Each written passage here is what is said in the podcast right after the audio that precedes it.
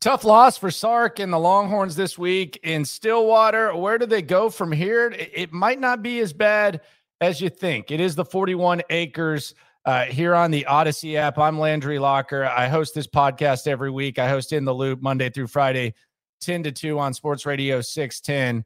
Uh, and we we talked about last week heading into the Oklahoma State game just how crucial this three game stretch was for Steve Sarkisian early on, uh, things looked pretty good. Uh, the offense scored 31 points in the first half. Uh, and then, as they have quite often uh, in the Steve Sarkisian era, when, when you put it all together, the offense crumbled in the second half. Just, just three points in the second half. You get outscored 17 uh, to three in the second half. And you end up taking an L in a game in which Quinn Ewers did not look sharp, didn't seem to be on the same page as his wide receivers, and you lose to Oklahoma State 34 to 41. You lose control of your own destiny in the Big 12, and you lose another game, another close game uh, in which as someone as you watch the game you feel like they had a chance to win it, it was a one point loss to alabama the three point loss to texas tech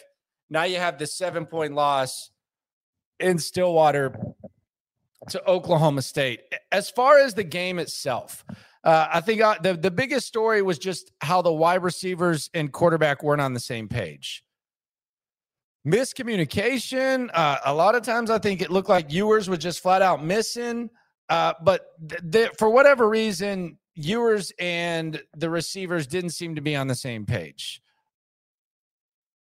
maybe you can chalk this up to youth, but 19 of 49 for someone that has the arm talent that Quinn Ewers has, it's it's really unacceptable, quite honestly. Like that that's something that should never ever happen.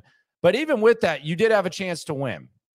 You did have a chance to win, and there there have been some signs that Ewers knows what he's doing and he's going to figure it out.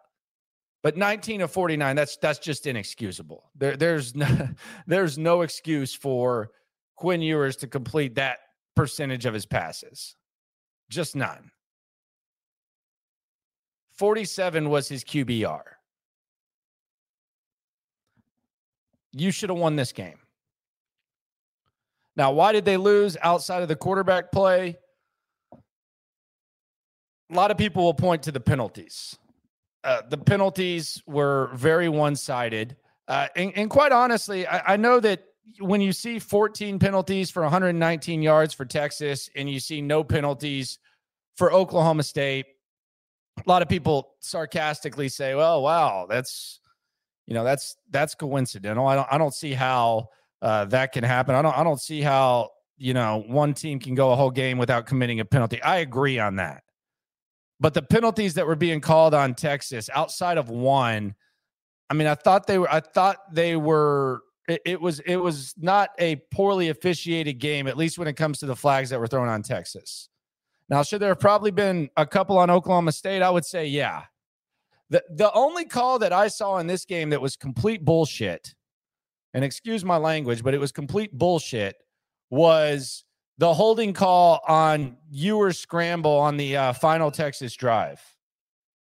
That was that was not a hold. Matter of fact, when the uh, when, when the Texas offensive staff is showing the tape, I'll take that every time. That almost that came across as someone just wanting to throw a flag. And man, Ewers, he showed a gear that you didn't think that Ewers had.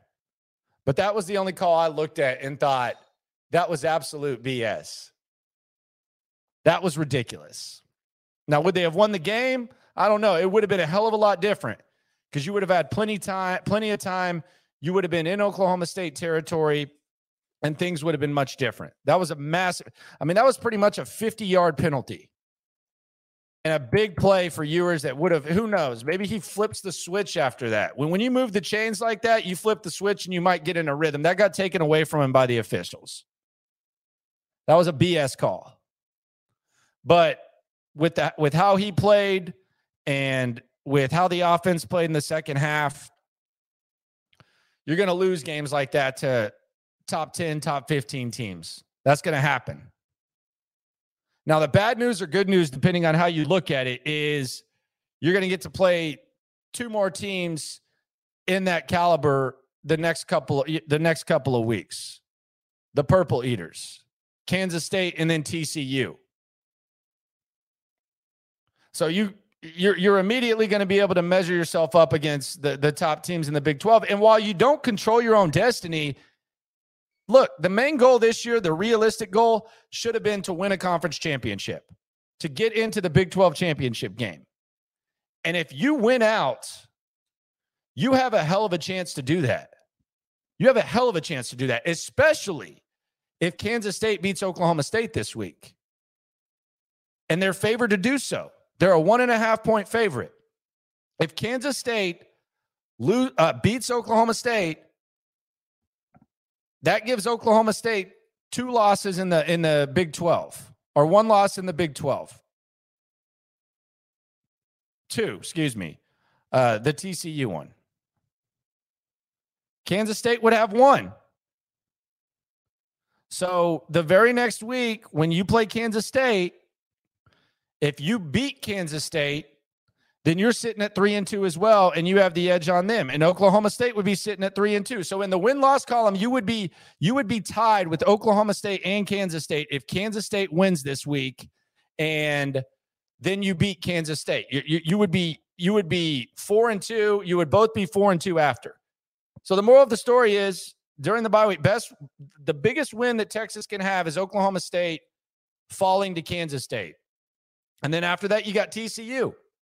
You would have to hand TCU their first L. That's a tough task, but you're going to be at home. There's a chance Texas is favored over TCU at home. There's a strong chance.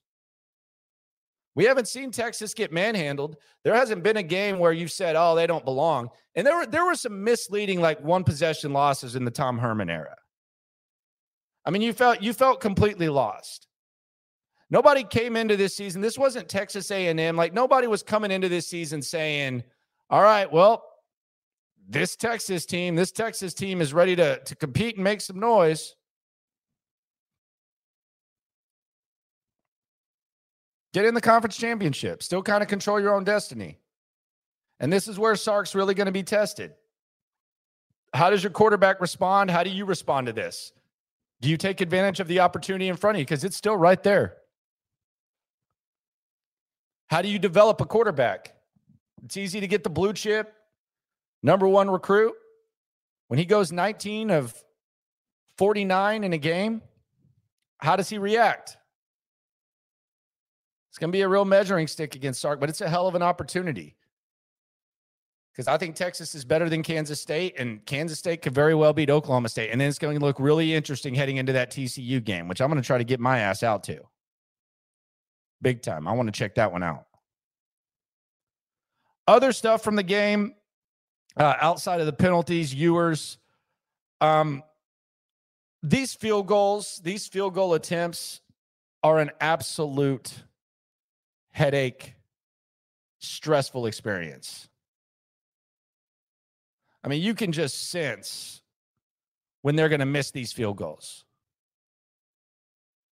It is a heart attack experience watching them try to kick field goals.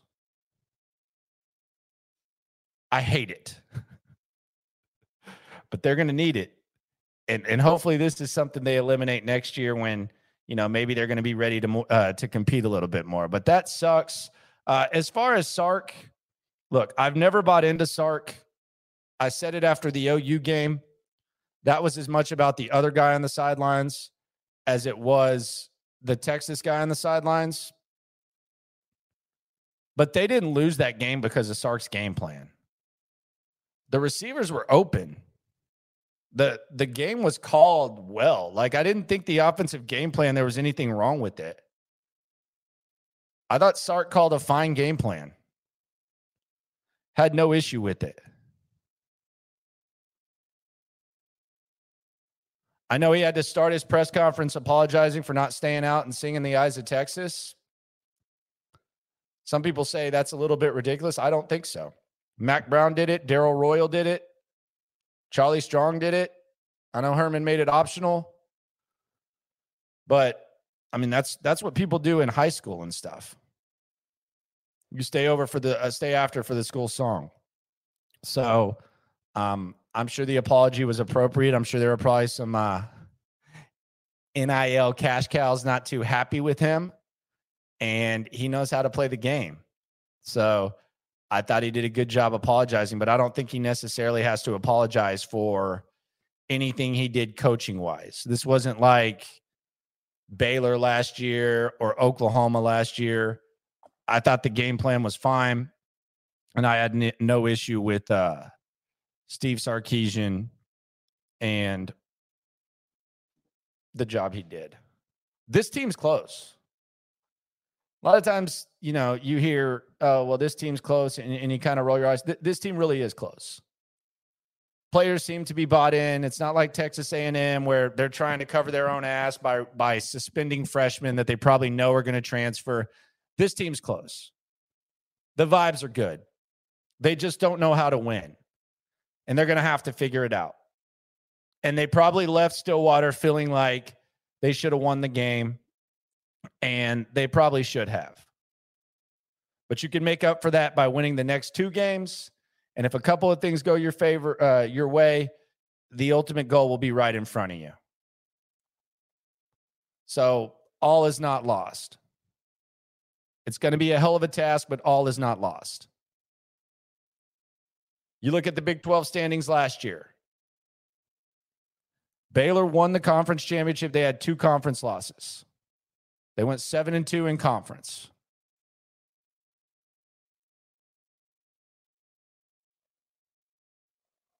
Right now, Texas is right there, two losses. You got two teams in front of you. Seven and two will get you can get you in. So it's right there. Sky isn't falling yet. Got a bye week, bye week coming at the right time.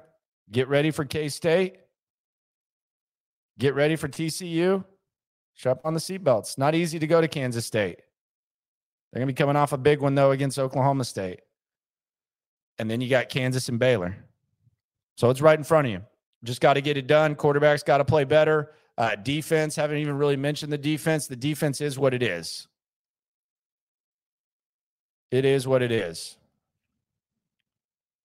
So that's really all I got this week. It's a bye week. Not the most fun game, but the sky isn't falling. Still right there in front of you. I'll be surprised if they lose the next two games. I think we're going to see them come out swinging. Maybe, uh, you know me, I'm not the ultimate optimist, but I'm optimistic about this. I like the way things are headed. Uh, I have a lot of faith in what's going on. Still not a complete Sark believer, but I got to evaluate him fairly. Last year against OU, his fault couple of other times where he did some stuff that frustrated me. Not in this Oklahoma State game. That was just about execution. This was more about the quarterback than the coach. We'll see what happens. Enjoy the bye week. Root for Kansas State. Kansas State wins. It gets really, really interesting. Uh, and then it's the purple two week stretch. Them K State Wildcats, them TCU Horn Frogs. At Landry Locker on Twitter, at Landry Locker on Instagram. This has been the 41 Acres podcast. Subscribe on Audacy. Get at me. Subscribe to my YouTube channel, uh, The Locker Room. Appreciate you. Hook them. We're all in this